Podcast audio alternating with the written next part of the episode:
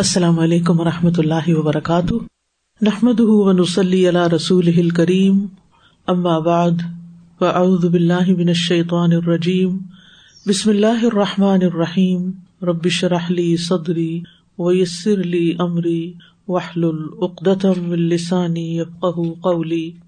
الحمد للہ خلق الانسان فی احسن تقویم واکرمہ اعظم تکریم، وهدى من شاء بفضله إلى دينه القويم، لا إله إلا الله وحده لا شريك له العلي العظيم۔ تمام قسم کی حمد اللہ کے لیے ہے جس نے انسان کو بہترین ساخت پر پیدا کیا اور اس کی تکریم کی بہت زیادہ تکریم، اور ان میں سے جن کو چاہا اپنے فضل و کرم سے اپنے سیدھے اور صحیح دین کی طرف ہدایت دی۔ اللہ کے سوا کوئی معبود نہیں، وہ اکیلا ہے، اس کا کوئی شریک نہیں، وہ نہایت بلند اور بہت بڑا ہے۔ قل ان اجتمعت الانس والجن على ان یاتوا بمثل هذا القرآن لا یاتون بمثله ولو كان بعضهم لبعض ظهيرا۔ کہہ دیجئے اگر تمام انسان اور جن اس بات پر جمع ہو جائیں کہ وہ اس قرآن کی مانند کچھ لے آئیں تو وہ اس جیسا نہ لا سکیں گے، اگرچہ ان میں سے بعض بعض کے مددگار بن جائیں۔ آج ہم چھٹا باب شروع کریں گے، جمع قرآن اور اس کی تدوین، یعنی قرآن مجید کا جمع کرنا اور اس کو باقاعدہ ایک مصحف کی شکل میں مدون کرنا۔ جمع قرآن سے مراد قرآن کریم کا جمع کرنا ہے، خواہ یہ حفظ کرنے کی صورت میں ہو یا کتابت کی صورت میں ہو یا تلاوت کی ریکارڈنگ سے قرآن کو جمع کیا جائے۔ تدوین سے مراد قرآن کو کتابی صورت میں ترتیب دینا ہے۔ ان سب مراحل کی ایک دلچسپ معلوماتی تاریخ ہے جسے ایک طالب علم کے لیے جاننا بہت اہم ہے، تاکہ وہ آگاہ رہے کہ یہ مقدس کتاب کس طرح کن کن ادوار سے گزر کر محفوظ ترین صورت میں ہم تک پہنچی ہے۔ جمع قرآن کا مقصد کیا تھا؟ جمع قرآن کا مقصد یہی تھا کہ جس طرح قرآن مجید آپ صلی اللہ علیہ وسلم پر اترا ہے اور جس طرح آپ نے اسے پڑھا یا سکھایا ہے اسے لکھ کر محفوظ کر لیا جائے۔ جیسے اترا ہے، جیسے آپ نے پڑھایا سکھایا، اسی ترتیب کے ساتھ محفوظ کر لیا جائے۔ یہ اللہ کا حکم تھا تاکہ مستقبل میں اس کی قرأت یا اس کے الفاظ، ترتیب اور لغت میں جو ممکنہ اختلاف پیدا ہو سکتا ہے وہ نہ ہو سکے، یعنی کسی قسم کا پھر اختلاف نہ رہے۔ اس میں اللہ تعالیٰ نے خود اس کی حفاظت کی ذمہ داری لی، اور پھر اس حفاظت کا کام صحابہ رسول اور امت کے قراء اور حفاظ سے بھی لیا۔ یعنی اللہ تعالیٰ نے حفاظت کی اس کتاب کی، پھر دنیا میں حفاظت کا کام صحابہ نے کیا، اور پھر امت کے قراء نے وقتاً فوقتاً، جو ہر جنریشن میں قراء اور حفاظ حفظ کرتے رہے، وہ بھی اس نیکی میں شامل ہیں۔ جمع قرآن کی دلیل کیا ہے؟ تنزیل قرآن یعنی قرآن مجید کے نازل ہونے کے دوران آپ صلی اللہ علیہ وسلم سخت مشکل اور شدت محسوس کیا کرتے تھے اور اپنے ہونٹوں کو حرکت دیا کرتے تھے، جیسا کہ ابن عباس کی روایت میں صحیحین میں ہے۔ اللہ تعالیٰ نے ابتدا میں ہی یہ فرما دیا، لا تحرک به لسانک لتعجل به ان علینا جمعہ وقرآنہ۔ آپ قرآن پاک کو حاصل کرنے میں جلدی مت کیا کیجیے، یقیناً اس قرآن کو جمع کرنا اور اسے پڑھوانا ہمارے ذمہ ہے۔ جمع کرنا یعنی جو اترے گا وہ سب ایک جگہ جمع کرنا، یہ ہمارے ذمہ ہے۔ یہاں اس دور میں قرآن جمع کرنا اور مستقبل میں قرآن کا جمع کرنا مراد ہے، جو سینوں میں بھی جمع ہوا اور کتابت کے ذریعے بھی جمع ہوا۔ اب پیچھے ہم پڑھ چکے ہیں کہ تدریجاً نازل ہوا ہے نا قرآن، تھوڑا تھوڑا کر کے۔ اب کبھی کچھ آیات نازل ہوئی، کبھی کوئی سورت نازل ہو گئی، کبھی کسی سورت کا حصہ نازل ہو گیا، یہ چیزیں سب پیچھے آپ پڑھ چکے۔ اب یہ ہے کہ یہ جو وقتاً فوقتاً تھوڑا تھوڑا آتا رہا، پھر یہ سب اکٹھا کدھر ہوا، جمع کہاں ہوا، کیسے ہوا؟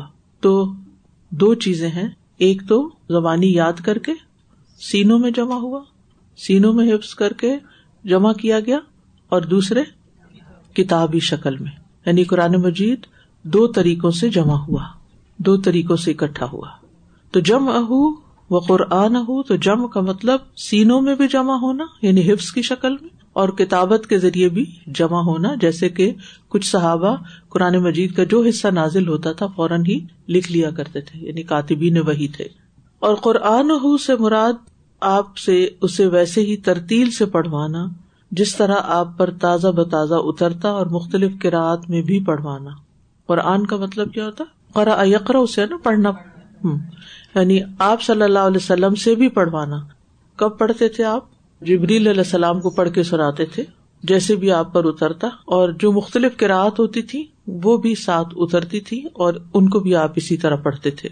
ٹھیک ہے، اب یہ کتنی قراءات تھی، کیا تھا، وہ کیسی تھی، یہ آگے انشاءاللہ اس پہ پوری الگ بحث آئے گی.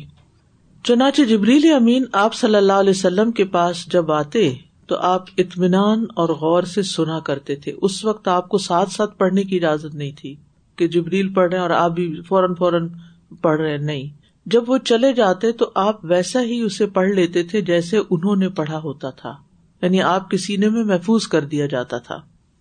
جمع قرآن کے چار ادوار، جیسے نزول قرآن کے ادوار تھے نا، یعنی مرحلے تھے، ایسے ہی اب جمع کے بھی. اب یہ سارا کام آپ دیکھیے گریجولی ہو رہا ہے، آہستہ آہستہ، اسٹیپ بائی اسٹیپ، بتدریج ہو رہا ہے. جمع قرآن کا وعدہ اللہ تعالیٰ نے پورا کیا اور اس کی حفاظت کا سامان ہر دور میں کیا. اس جمع کے کل چار ادوار ہیں جنہیں پڑھ کر معلوم ہوتا ہے کہ اللہ تعالیٰ نے سوائے اپنی کتاب کے کسی اور کتاب کی حفاظت کا ذمہ نہیں لیا. یہ ادوار درج ذیل ہیں. پہلا دور، یعنی سب سے پہلے دور میں، جو کہ نبی صلی اللہ علیہ وسلم کا دور تھا، اس میں قرآن پاک جو تھوڑا تھوڑا کر کے نازل ہوا تھا وہ کیسے جمع ہوا، کہاں اکٹھا ہوا. نبی صلی اللہ علیہ وسلم نے حفاظت قرآن کے لیے دو ہدایات دی. نمبر ایک، اسے حفظ کیا جائے. نمبر دو، اس کو لکھا جائے. وحی کے آغاز سے ہی آپ کو قرآن مجید یاد ہونا شروع ہو گیا، تو سب سے پہلے حافظ آپ خود تھے، کیونکہ آپ کو یہ تسلی دی گئی تھی کہ سنقرئک فلا تنسیٰ، ہم آپ کو پڑھوا دیں گے کہ آپ نہیں بھولیں گے، یعنی اللہ تعالیٰ آپ کو یاد کروا دے گا. تو جبریل علیہ السلام نے جو آپ کو سنایا وہ آپ کو ہو بہو یاد ہو گیا.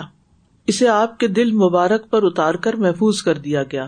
اِنَّا عَلَيْنَا جَمْعَهُ وَقُرْآنَهُ، یقیناً اسے جمع کرنا اور اسے پڑھوانا ہماری ذمہ داری ہے. آپ دیکھیے کہ دل سے زیادہ کوئی جگہ محفوظ کرنے کی نہیں ہو سکتی. دل کے باہر تو کوئی بھی چیز کہیں ہوگی، کوئی اٹھا لے گا، کوئی چرا لے گا، کوئی لے جائے گا، کوئی ضائع کر دے گا، لیکن جو چیز کسی کے دل میں ہے وہ تو نہیں نکال سکتا. تو حفظ، یعنی حفظ قرآن جو ہے وہ حفاظت قرآن کا سب سے بڑا ذریعہ ہے جو اس کتاب کو نصیب ہوا. دنیا کی کسی اور کتاب کے حصے میں یہ نہیں آیا. اسے آپ کے دل مبارک پر اتار کر محفوظ کر دیا گیا. اِنَّا عَلَيْنَا جَمْعَهُ وَقُرْآنَهُ، یقیناً اسے جمع کرنا اور اسے پڑھوانا ہماری ذمہ داری ہے. ہر سال آپ جبریل امین کے ساتھ نازل شدہ حصے کا باقاعدہ دور بھی کرتے تھے، جتنا نازل ہو چکا ہوتا تھا. حدیث میں ہے، ابو ہریرہ رضی اللہ عنہ سے روایت ہے کہ جبریل ہر سال آپ صلی اللہ علیہ وسلم کے ساتھ قرآن مجید کا ایک مرتبہ دور کیا کرتے. جس سال آپ نے وفات پائی، جبریل امین نے آپ کے ساتھ دو مرتبہ دور کیا، اور اس وقت تک آلموسٹ سارا قرآن نازل ہو چکا تھا. آپ نے اس دو مرتبہ دور کے بارے میں فرمایا، ان جبریل کان یعارضنی القرآن کل سنۃ مرۃ وانه عارضنی العام مرتین ولا اراہ الا حضر اجلی. جبریل میرے ساتھ ہر سال قرآن کریم کا ایک مرتبہ دور فرمایا کرتے. اس سال انہوں نے مجھ سے دو مرتبہ دور کیا. میں تو یہی سمجھتا ہوں کہ میری موت آنے والی ہے، یعنی اس سے آپ نے اندازہ لگا لیا کہ اب یہ کام مکمل ہو گیا ہے. اب یہ ہے کہ نبی صلی اللہ علیہ وسلم پر، جیسے کہ آپ جانتے ہیں کہ نبوت مکہ میں نازل ہوئی تھی، تو مکہ میں حفظ کی صورتحال کیا تھی. مکی مسلمان بھی حیرت انگیز قوت حافظہ کے مالک تھے. یہ عربوں کا ایک خاص ملکہ تھا، یعنی ایک خاص صلاحیت تھی کہ ان کی، یعنی میموری بہت اچھی تھی، حفظ کرنے کی صلاحیت بہت زیادہ تھی. جنہوں نے تیرہ برس کے حصے میں مکہ میں نازل ہونے والے قرآنی حصے کو تیزی سے اپنے سینوں میں محفوظ کر لیا. صحابہ کرام اور صحابیات کی بڑی تعداد نے نہ صرف اسے یاد کیا بلکہ لکھا بھی اور غور و تدبر کرنا بھی سیکھا. وہ اپنی پیاری نیند اور نرم اور گرم بستر کو چھوڑ کر قیام اللیل کرتے اور تہجد میں اسے پڑھا کرتے تھے. ان کے گھروں سے گزرنے والوں اور مسافروں کو قرآن پڑھنے کی آوازیں سنائی دیتی تھیں. سیدنا ابو بکر صدیق رضی اللہ عنہ نے اسی بنا پر ابن الدغنہ کی امان واپس کر دی تھی، کہ میں اس قرآن کو پڑھے بغیر نہیں رہ سکتا. وہ قصہ تھا, آپ نے سیرت میں پڑھا ہوگا, کہ حضرت ابوبکر نے اپنے گھر کے صحن میں ایک چھوٹی سی مسجد بنا لی. تو مسجد نہیں کہ بڑا ہیوی اسٹرکچر کو کھڑا کیا تھا, یعنی ایک حصے کو نماز کے لیے مخصوص کر لیا تھا. اب ہوتا یہ تھا کہ جب وہ خوبصورت آواز میں قرآن کی تلاوت کرتے تو ارد گرد سے بچے اور عورتیں وہاں جمع ہو جاتے اور وہ سنتے تو متاثر ہوتے.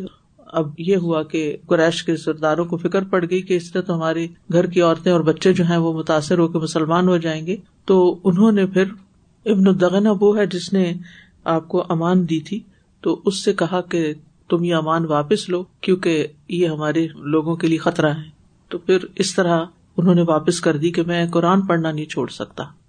ہجرت کر کے آپ مدینہ تشریف لے گئے, اور پھر یہ کہ حضرت ابوبکر قرآن پڑھتے ہوئے رویا بہت کرتے تھے, بہت روتے تھے. ہم سب کو بھی جائزہ لینا چاہیے کہ ہماری ایوریج کیا ہے رونے کی. قرآن پڑھ کر ہر روز روتے ہیں یا ہر دوسرے دن یا ہر ہفتے یا ہر مہینے, یعنی کتنی بار روتے ہیں؟ اور اگر نہیں روتے تو اس کا مطلب ہے کہ ہمارے دلوں کے اندر نہیں جا رہا, دل میں نہیں اتر رہا, اور دماغ تک ہی ہے, ہم رٹ رہے ہیں, پڑھ رہے ہیں, جان رہے ہیں. تو اسی لیے میں آپ کو کہتی رہتی ہوں کہ اچھی قرآت سننا شروع کریں, کیونکہ اچھی قرآت جو ہے وہ دل پہ اثر ڈالتی ہے اور آنکھیں بھیگتی ہیں. اور قرآن پڑھ کر آنکھوں کا بھیگنا ایک اچھی علامت ہے, خوشخبری ہے کہ قرآن جو ہے وہ دل پہ جا رہا ہے, کیونکہ قرآن دلوں کو نرم کرتا ہے, دلوں کے لیے شفا ہے, دلوں پر اثر انداز ہوتا ہے. اور جو چیز انسان کے دل پہ اثر انداز ہو جاتی ہے پھر اس سے انسان کی ساری زندگی بدل جاتی ہے, انسان ایک نیا انسان ہی بن جاتا ہے. قرآن تو وہ چیز ہے کہ اللہ تعالیٰ فرماتے ہیں لو انزلنا هذا القرآن على جبل لرأيته خاشعا متصدعا من خشية الله. اگر یہ قرآن ہم کسی پہاڑ پہ نازل کرتے تھے تو آپ دیکھتے کہ وہ اللہ کے خوف سے پھٹ پڑا ہے اور ٹکڑے ٹکڑے ہو گیا ہے, یعنی اس کی تاثیر تو اتنی زیادہ ہے, یہ کلام تو اتنا ہیوی ہے.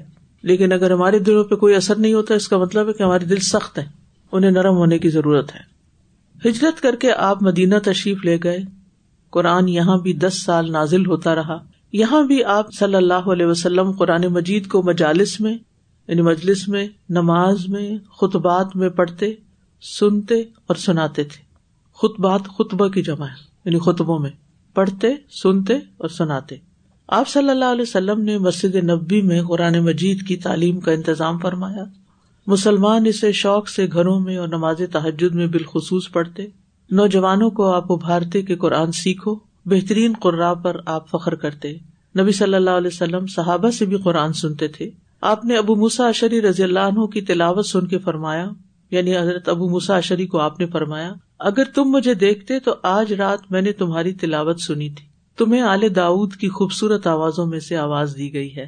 یعنی حضرت داؤد جب ہمس پڑھتے تھے تو پرندے سمٹ کے آ جاتے اور پہاڑوں میں گونج پیدا ہو جاتی, یعنی وہ دہراتے آپ کی تسبیح کو, یعنی ان کی آواز بہت خوبصورت تھی. تو حضرت ابو موسیٰ اشعری کو کہا کہ تمہیں بھی ویسی ریزمبلنس ملی ہے. حضرت عائشہ رضی اللہ عنہ روایت کرتی ہیں کہ میں نے نبی صلی اللہ علیہ وسلم کے پاس آنے میں دیر کر دی تو آپ نے فرمایا, اے عائشہ, تمہیں کس چیز نے روک لیا؟ انہوں نے کہا, اللہ کے رسول صلی اللہ علیہ وسلم, مسجد میں ایک ایسا آدمی تھا کہ میں نے اس سے بہتر قرأت کرنے والا نہیں دیکھا. تو رسول اللہ صلی اللہ علیہ وسلم خود گئے اور دیکھا کہ وہ ابو حذیفہ کے آزاد کردہ غلام سالم ہیں, ان کا پیچھے واقعہ گزر چکا ہے. تو رسول اللہ صلی اللہ علیہ وسلم نے فرمایا, اللہ کا شکر ہے جس نے میری امت میں تم جیسے لوگ پیدا کیے ہیں. اسی طرح سیدنا عبداللہ بن مسعود سے روایت ہے, وہ کہتے ہیں کہ نبی صلی اللہ علیہ وسلم نے مجھ سے فرمایا, مجھے قرآن سناؤ.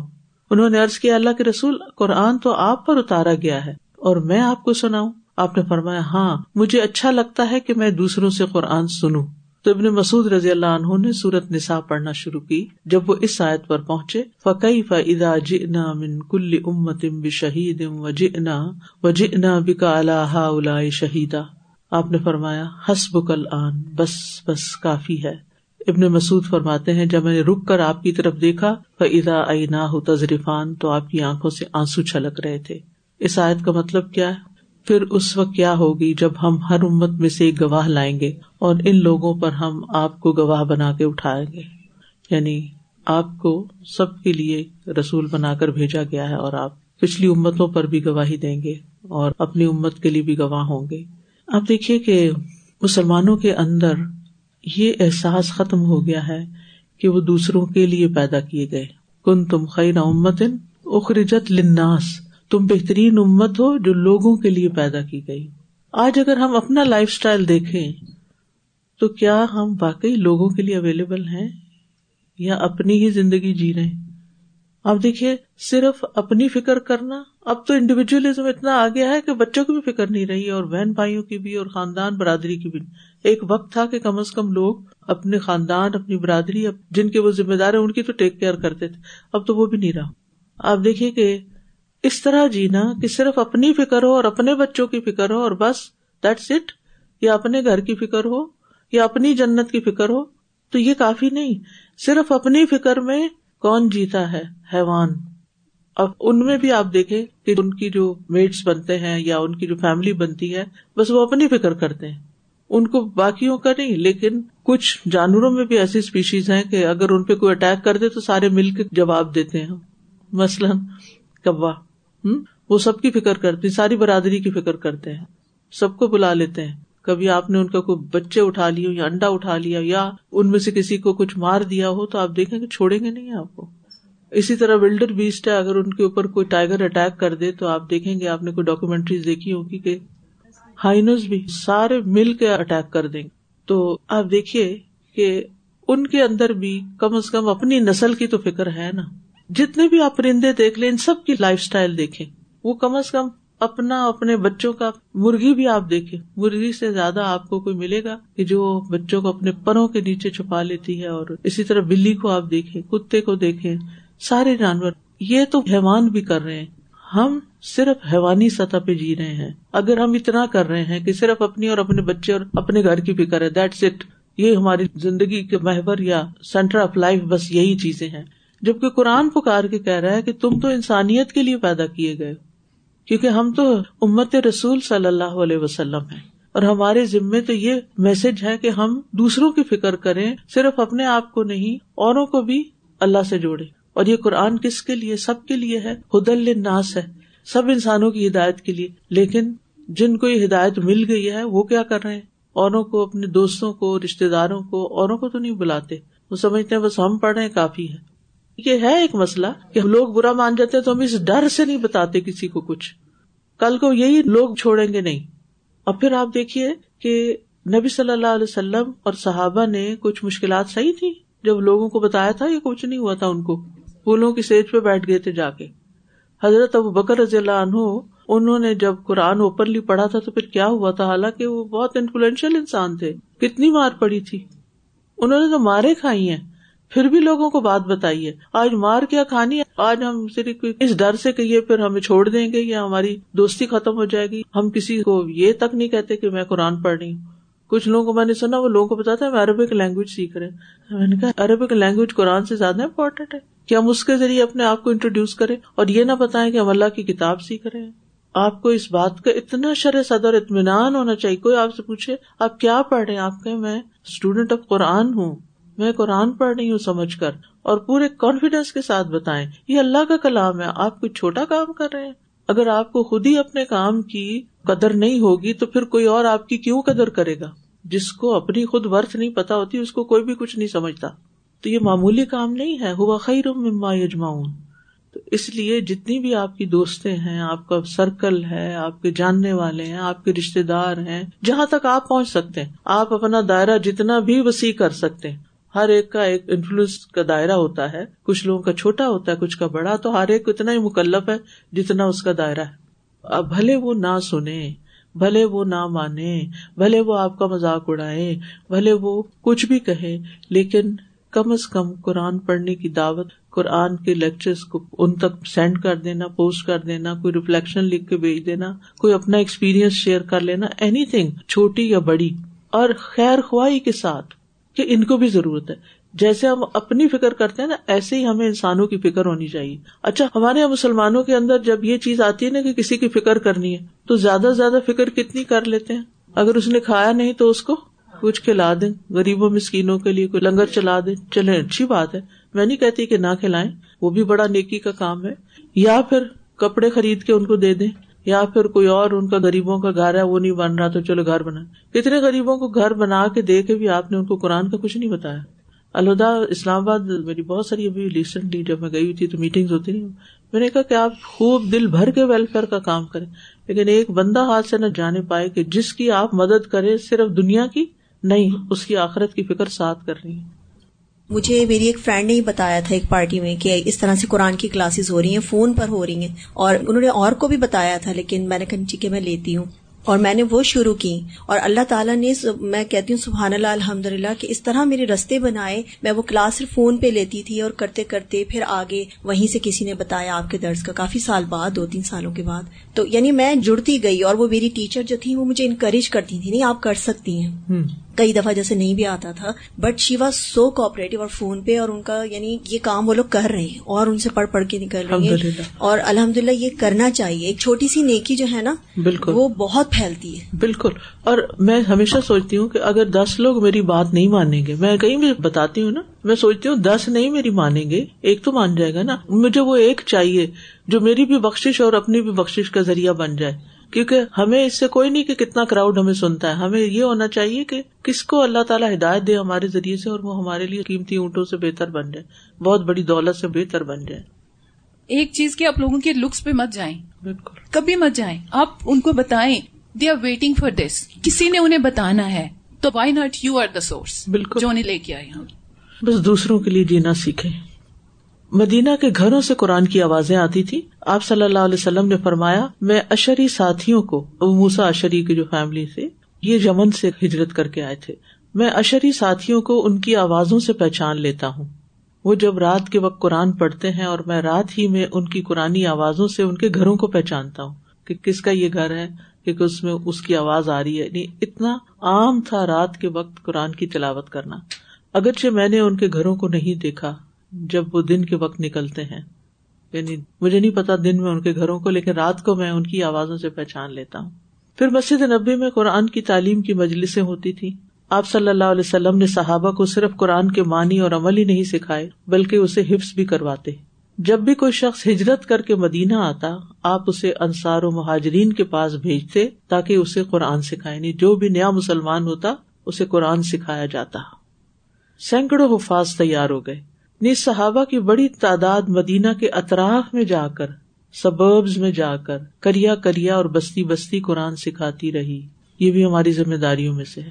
یعنی جہاں کہیں ہمارے رشتے دار رہتے ہوں, چاہے بیک ہوم جائیں یا ولیجز میں ہوں, یا یہاں پر جہاں کہیں سبربز میں مسلم کمیونٹی ہو, تھوڑے تھوڑے بھی ہوں, جب بھی موقع ملے ہفتے میں ایک دن رکھ لیں, مہینے میں ایک دن رکھ لیں, کہیں نہ کہیں وزٹ کریں, کہیں نہ کہیں بیٹھ کے ان کے ساتھ پڑھیں.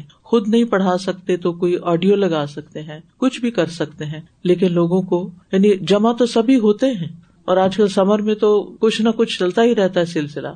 وائی ناٹ قرآن کی مجالس. اس طرح ان نوجوانوں کی قوت حافظہ بہت کام آئی, اور سینکڑوں حفاظ تیار ہو گئے, جن میں خلفائے اربعہ یعنی چار خلیفہ جو ہیں شروع کے, عبداللہ بن مسعود, حذیفہ, سالم مولا ابی حذیفہ, ابی بن کعب, معاذ بن جبل, زید بن ثابت, ابو الدرداء, طلحہ, سعد, ابو ہریرہ, عبداللہ بن عمر, ابن عباس, عبادہ بن صامت, عمرو بن العاص, انس بن مالک, امیر معاویہ, فضالہ بن عبید, مسلمہ بن مخلد, ابو زید بن السکن اور عبداللہ بن صائب رضی اللہ عنہم. جبکہ خواتین میں حضرت عائشہ, حفصہ, ام سلمہ اور ام ورقہ رضی اللہ عنہن شامل ہیں. مختلف مواقع پر بہت سے قراء شہید بھی ہوئے. ان کی تعداد کا اندازہ اس بات سے بخوبی ہو جاتا ہے کہ غزوہ بئر معونہ کے موقع پر جن ستر صحابوں کو شہید کیا گیا وہ قراء کہلاتے تھے, یعنی سب قرآن کے قاری تھے اور حفاظ قرآن تھے. سیدنا ابو بکر صدیق رضی اللہ عنہ کے دور خلافت میں جنگ یمامہ کے موقع پر ستر قراء صحابہ شہید ہوئے تھے. ہر گھر میں قرآن ہوتا تھا. خلافت راشدہ کے تیس سالہ عرصہ میں اسلام کی دعوت مشرق و مغرب تک پھیلی. ہر مجاہد کے گھر میں قرآن ہوتا اور تلوار لٹکی ہوتی. دن رات کی مسافت اور اپنے گھروں سے دوری نے بھی انہیں قرآن سے جوڑے رکھا. یعنی جب وہ جہاد کے لیے نکلتے اور دوسرے شہروں ملکوں میں جاتے, ایران فتح ہوا, روم فتح ہوا, لیکن قرآن نہیں ان سے گیا. ہم تو کسی دنیا کے کام میں جی جی کیا ہو رہا ہے, شادی ہو رہی ہے, فلاں کام ہو رہا ہے, قرآن کی تلاوت, نمازیں سب بھول بیٹھتے ہیں. سب سے پہلے وہی چیزیں چھٹتی ہیں. دنیا کا کوئی کام نہیں چھٹتا, لیکن نماز قرآن چھٹ جاتی. گھروں سے دوری نے انہیں قرآن سے جوڑے رکھا اور انہیں قرآن سے دور نہیں کیا. گھروں, محلوں اور مساجد میں یہ حفظ بھی ہوتا رہا اور تلاوت بھی. پھر سینوں میں قرآن. آج بھی مسلمانوں کے سینوں میں یہ قرآن محفوظ ہے، یعنی یہ پھر سلسلہ چل نکلا۔ اس امت کی صفت یہ ہے کہ اناجیلہم فی صدورہم، ان کے سینوں میں ان کی اناجیل یعنی انجیلیں ہوں گی، یعنی کتابیں۔ ان کی کتابیں صرف ہاتھوں میں نہیں بلکہ دلوں میں، قرآن ہر ہاتھ میں، ہر دل میں، کچھ نہ کچھ حصہ ہر مسلمان کو حفظ ہونا چاہیے۔ اہل کتاب اپنی کتاب کو حفظ نہ کر سکے، یعنی تورات اور انجیل کو اس طرح حفظ نہیں کر سکے، بس انہوں نے اس کو لکھا اور لکھے کو پڑھتے تھے۔ اگر خدا نخواستہ قرآن کی ساری کاپیاں بھی کسی حادثے میں تلف ہو جائیں تو ہزاروں نہیں بلکہ لاکھوں مسلمان اپنے حفظ کے ذریعے اسے دوبارہ لکھوا سکتے ہیں، اور یہ سعادت قرآن ہی کو حاصل ہے۔ آپ صلی اللہ علیہ وسلم کے دور میں بھی قرآن ایک شکل میں محفوظ نہیں تھا، یعنی اس کا کیا مطلب ہے؟ یعنی کسی مصحف کی شکل میں نہیں تھا، کاپی نہیں تھی، بلکہ پھیلا ہوا تھا۔ لیکن سب کو یہ معلوم تھا کہ جب ہم قرآن پڑھتے ہیں تو سب سے پہلے سورۃ فاتحہ ہے، پھر البقرہ ہے اور آل عمران، اور آخر میں الناس، اور یہ حفظ کی وجہ سے تھا، کیونکہ ترتیب سے انہوں نے حفظ کیا ہوا تھا، یہ سب کو معلوم تھا، اگرچہ کوئی کسی چیز پہ لکھا ہوا تھا، کوئی کسی چیز پر، لیکن اس کی ترتیب اور یہ سب کچھ محفوظ تھا نبی صلی اللہ علیہ وسلم کے دور میں بھی۔ عہد نبوی کے مشہور قراء امام بخاری نے اپنی صحیح میں تین احادیث روایت کی ہیں۔ قتادہ نے سیدنا انس بن مالک سے پوچھا رضی اللہ عنہ کہ دور نبوی میں قرآن کس نے جمع کیا؟ انہوں نے کہا چار آدمیوں نے جو انصاری تھے، ابی بن کعب، زید بن ثابت، معاذ بن جبل اور ابو زید رضی اللہ عنہ۔ انس بن مالک کی روایت کرتے ہیں کہ رسول اکرم صلی اللہ علیہ وسلم جب فوت ہوئے تو ان چار کے علاوہ کسی نے قرآن کریم کو جمع نہیں کیا تھا، ابو الدرداء، معاذ بن جبل، زید بن ثابت اور ابو زید۔ انس کہتے ہیں اور ہم اس کے وارث بنے ہیں، یعنی ان سے لیا ہے۔ پھر آگے ہم نے عبداللہ بن عمرو بن العاص رضی اللہ عنہما کہتے ہیں میں نے رسول اللہ صلی اللہ علیہ وسلم سے سنا، آپ نے فرمایا قرآن کریم کو چار افراد سے لو، عبداللہ بن مسعود، سالم، معاذ بن جبل اور ابی بن کعب۔ ان احادیث سے تو یہ معلوم ہوتا ہے کہ جنہوں نے قرآن کریم کو عہد نبوی میں یاد کیا وہ صرف عبداللہ بن مسعود، سالم، معاذ بن جبل، ابی بن کعب، زید بن ثابت، ابو زید بن السکن اور ابو درداء ہیں۔ لیکن دوسری طرف ہم یہ جانتے ہیں کہ صحابہ کی کثیر تعداد حفاظ کرام میں سے تھی، یہ معمولی تعداد تو ان کی نہیں تھی، یعنی یہ ان کے ماہر تھے، لیکن باقی جیسے ستر صحابہ ایک جگہ شہید ہو گئے، ستر دوسری جگہ، تو اس سے یہ پتہ چلتا ہے کہ بہت سو نے یاد کیا ہوا تھا۔ اس کا جواب علماء نے متعدد صورتوں میں دیا ہے۔ ان احادیث سے مراد صحابہ کی گنتی کرنا نہیں، یہ ایسے ہی نا جیسے آپ کو کہا جائے کہ فلاں فلاں سے قرآن پڑھ لو، اس کا یہ مطلب نہیں کہ صرف یہی ہیں اور کوئی ہے نہیں، بلکہ یہ نام بطور مثال کے ہیں، جن کے شاہد سیدنا انس ہیں کہ انہوں نے خود ایک حدیث میں سیدنا ابی ابن کعب کو اور دوسری میں ابو الدرداء کو ذکر کیا، اوپر دو روایتوں میں نا۔ اگر نام ہی شمار کرنا ہوتے تو دونوں احادیث میں وہ سب کے متفقہ نام بتاتے۔ دوسری بات، جمع سے مراد کتابت ہے، نہ کہ حفظ۔ تیسری بات، جمع سے مراد قرآن کریم کی تمام وجوہ قرات کا حفظ کرنا ہے۔ وجوہ قرات کیا ہے؟ مثلا مالک کو ملک پڑھنا، مالک ایک قرات ہے، ملک دوسری قرات ہے، اور اس طرح کے جو مقامات ہیں وہ علماء نے آئیڈینٹیفائی کیے ہوئے، آگے ہم پورا الگ باب پڑھیں گے اس موضوع پر، ٹھیک ہے، کہ قرآن مجید کی قرات ایک سے زیادہ طریقوں پر بھی کی جاتی ہے، کچھ کچھ الفاظ ہوتے ساری نہیں، اور اس سے معنی میں وسعت پیدا ہو جاتی ہے، خوبصورتی بھی پیدا ہو جاتی ہے۔ جمع سے مراد یہ ہے کہ وہ ساری قرآت جمع ہو گئی، ٹھیک۔ چوتھی چیز، جمع سے مراد پورے قرآن کریم کا رسول اکرم سے سیکھ کر حاصل کرنا۔ نمبر پانچ، یا یہ وہ صحابہ ہیں جنہوں نے خود اپنے یاد شدہ قرآن کریم کو رسول اکرم صلی اللہ علیہ وسلم کو سنایا، اس طرح ان کی اسانید ہم تک پہنچ گئی۔ رہے وہ جنہوں نے حفظ کیا اور ان کی سند ہم تک نہ پہنچ سکی، وہ بہت کثرت سے ہیں، ٹھیک ہے، یعنی ان کی سندیں ہم تک پہنچی ہیں اور باقیوں کی نہیں۔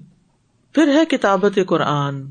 حفاظت قرآن کا اصل دار و مدار تو حفظ ہی تھا، مگر نبی اکرم صلی اللہ علیہ وسلم نے قرآن کی کتابت کا بھی اہتمام کیا، یہ بھی قرآن مجید کا جمع کرنا ہے۔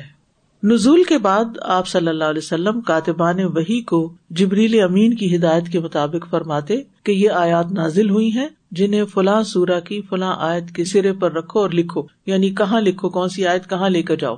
اس طرح قرآن کریم کے ایک ایک حرف، آیت، سورت کو کتابت کے ذریعے آپ نے صحیفوں اور سطور میں ترتیب دے کر محفوظ کر دیا۔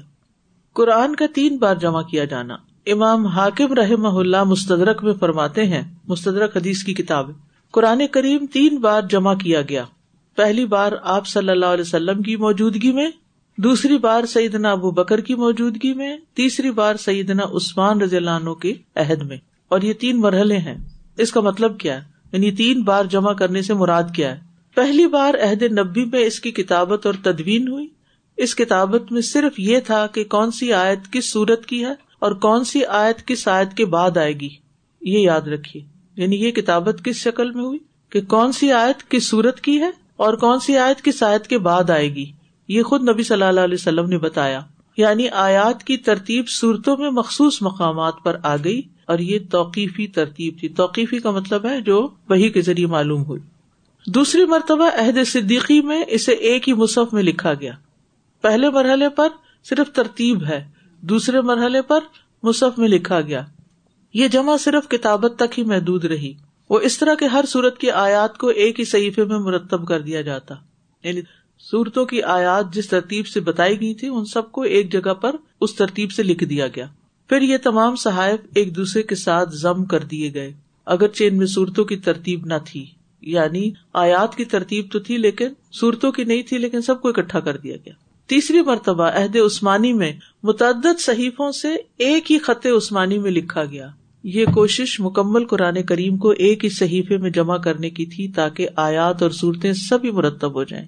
ان ادوار میں ہر اگلی کوشش ترجیحی طور پر کتابت کو مزید خوبصورت بنانے کی ہوتی تھی، اور اب بھی ہمارے پاس مصحف عثمانی موجود ہے اور وہ اسی طریقے پر لکھا گیا ہے جیسے ابتدا میں لکھا گیا تھا، اور اس کی انشاءاللہ تفصیل ہم آگے دیکھیں گے.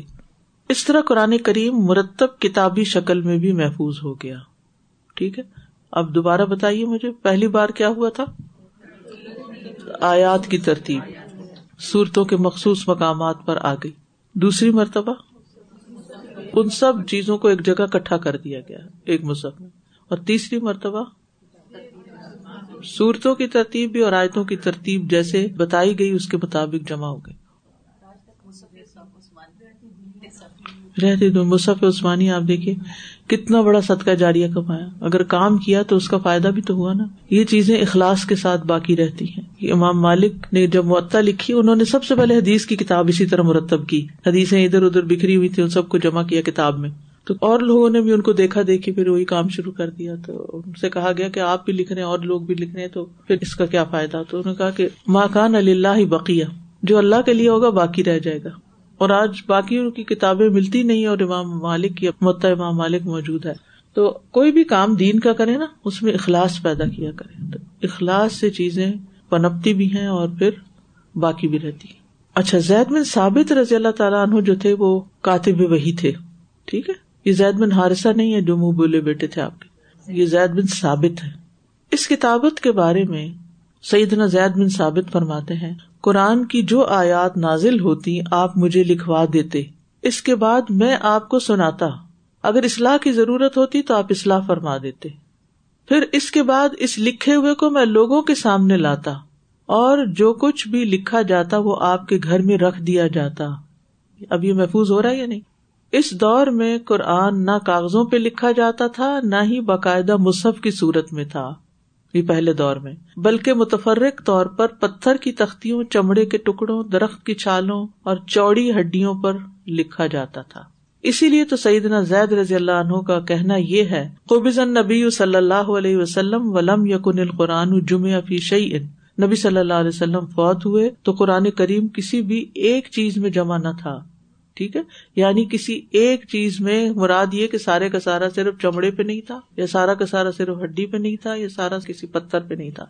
کسی بھی چیز میں جمع نہیں تھا. کوئی ایک چیز لفظ ایک ساتھ لکھ لیں اس میں، تاکہ یہ آپ کو شیئن ہے نا، نکرہ ہے، تو نکرہ میں ترجمے میں کیا لگتا ہے؟ ایک یا کوئی.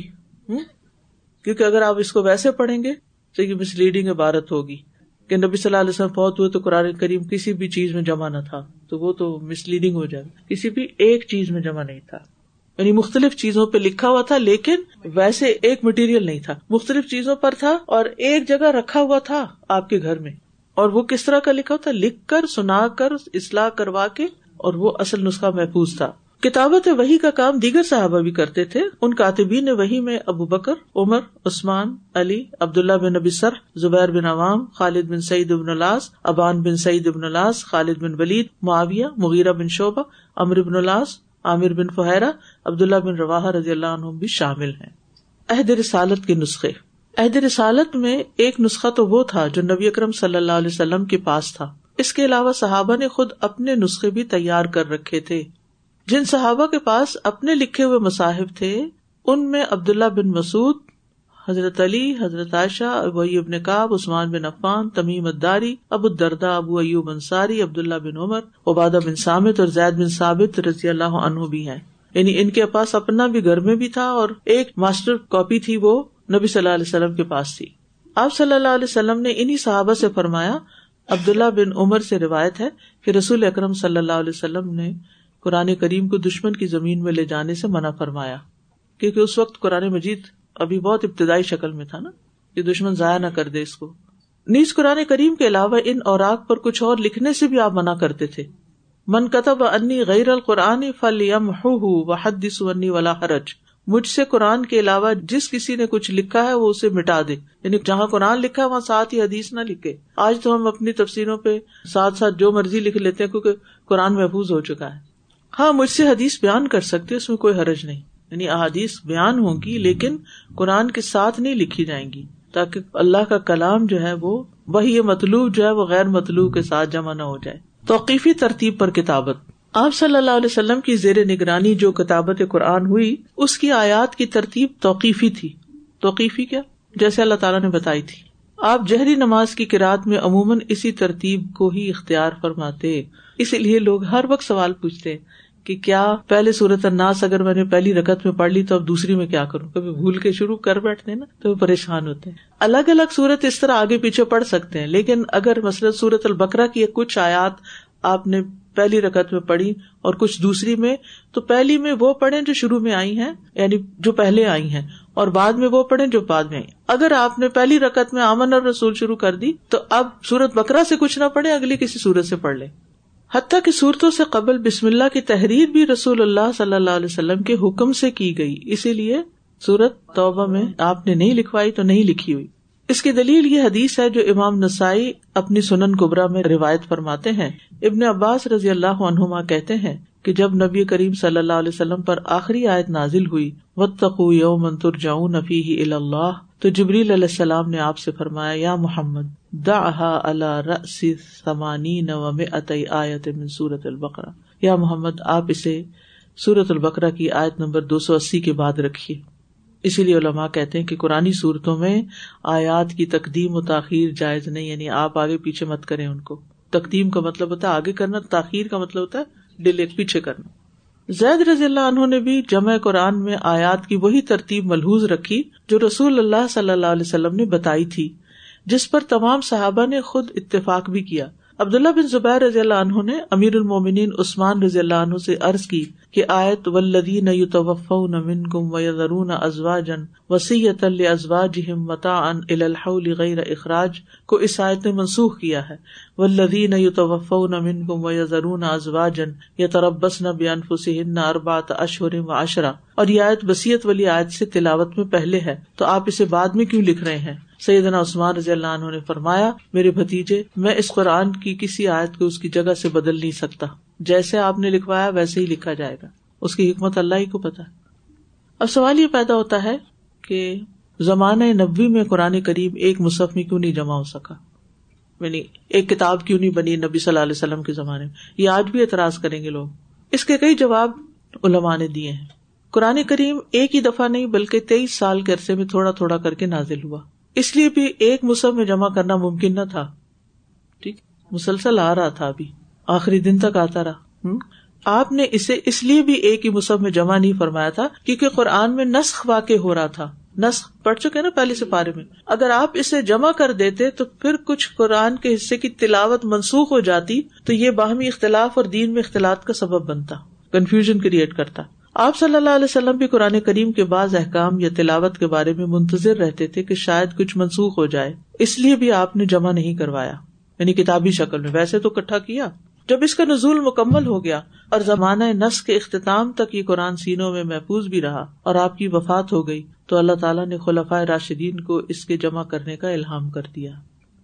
نمبر تین، قرآن کریم میں آیات اور صورتیں ایک ترتیب سے نازل نہیں ہوتی تھیں. اگر اس وقت قرآن میں ایک مصحف میں جمع کر دیا جاتا تو ہر نئی آیت کے نزول کے وقت ترتیب میں تبدیلی کرنی پڑتی. تو اس وقت وہ کوئی کٹ پیسٹ کا تو طریقہ نہیں تھا نا کہ آپ انسرٹ کر دیں وہاں جا کے وہ آیت. اس لیے صحابہ کے مابین جب کسی آیت میں اختلاف ہوتا تو وہ لکھے ہوئے قرآن کی بجائے رسول اللہ صلی اللہ علیہ وسلم کی طرف ہی رجوع کرتے تھے. ٹھیک ہے. وفات رسول اور بعض قراء صحابہ کرام کی شہادت کے بعد یہ ضرورت شدت سے محسوس کی گئی کہ ایک ہی مصحف میں قرآن جمع کر لیا جائے, اور یہ سعادت سیدنا ابو بکر رضی اللہ عنہ کے حصے میں آئی. نمبر چار, عہد رسول میں جو کچھ لکھا گیا اس کی کچھ تلاوت منسوخ ہو گئی تھی مگر وہ آپ کی وفات تک مکتوب صورت میں موجود رہی. نمبر پانچ, آپ کے عہد میں قرآن کریم مختلف چیزوں ٹکڑوں پر لکھا ہوا تھا اور الگ الگ تھا.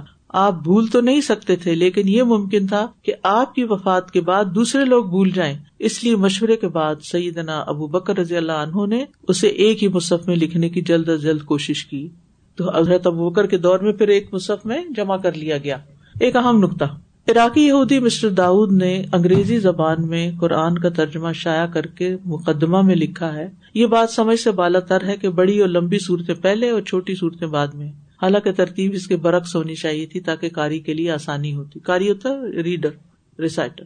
چنانچہ اس نے قاری قرآن کو الجھن میں ڈالنے کے لیے اپنے ترجمے میں قرآنی صورتوں کی ترتیب الٹ دی. ایسے دانشوروں کا ایک مشورہ یہ بھی ہے کہ قرآن مجید میں جہاں ایک ہی واقعے کو بار بار بیان کیا گیا اس کی تکرار نکال دو, لیکن قرآن کی ترتیب توقیفی ہے اور اللہ کی طرف سے ہے, اس لیے کوئی بھی یہ کام نہیں کر سکتا. اللہ تعالیٰ کے حکم سے رسول اکرم صلی اللہ علیہ وسلم کے سینے میں اسی ترتیب سے ہی اسے بھرا گیا ہے, آپ نے بھی اسی ترتیب سے اسے لکھوایا. یہ تو ایمانی تقاضا ہے, خاص ترتیب کی حکمت ہمیں سمجھ آئے یا نہ آئے تو بھی اسے ایسا ہی مانا جائے, اور اسے آگے پیچھے کرنے کی اجازت رسول اللہ صلی اللہ علیہ وسلم کو بھی نہیں تھی تو ہم نہیں کر سکتے. حقیقت یہ ہے کہ یہ باہم ملی ہوئی مرتب صورتیں ہیں. واقعات اور مدعا کا تکرار اپنے مقام پر خاص اہمیت رکھتا ہے, جن کے معنی ایک دوسرے کے ساتھ مربوط ہیں. کیا اس کوشش سے قرآن کے حسن ترتیب اور اس میں بے شمار پوشیدہ حکمتوں کو ختم کیا جا سکتا؟ واللہ متم نورہ ولو کرہ الکافرون, اور اللہ تعالیٰ اپنے نور کو پورا کرنے والے ہیں خواہ کافر کتنا ہی ناپسند کرے. میں سوچتی ہوں کہ ان باتوں کو سمپل کر کے بچوں کو سکھانا چاہیے, یعنی پوری سٹوری بتانی چاہیے, سٹوری بنا کے کہ پہلے کیسے نازل ہوا, پھر کیسے لکھتے تھے, کس چیز پہ لکھتے تھے, پھر کہاں رکھتے تھے, پھر کیسے سناتے تھے. Okay, you know, today what we read and they're like, what? I'm like, how the first revelation came down. Hmm.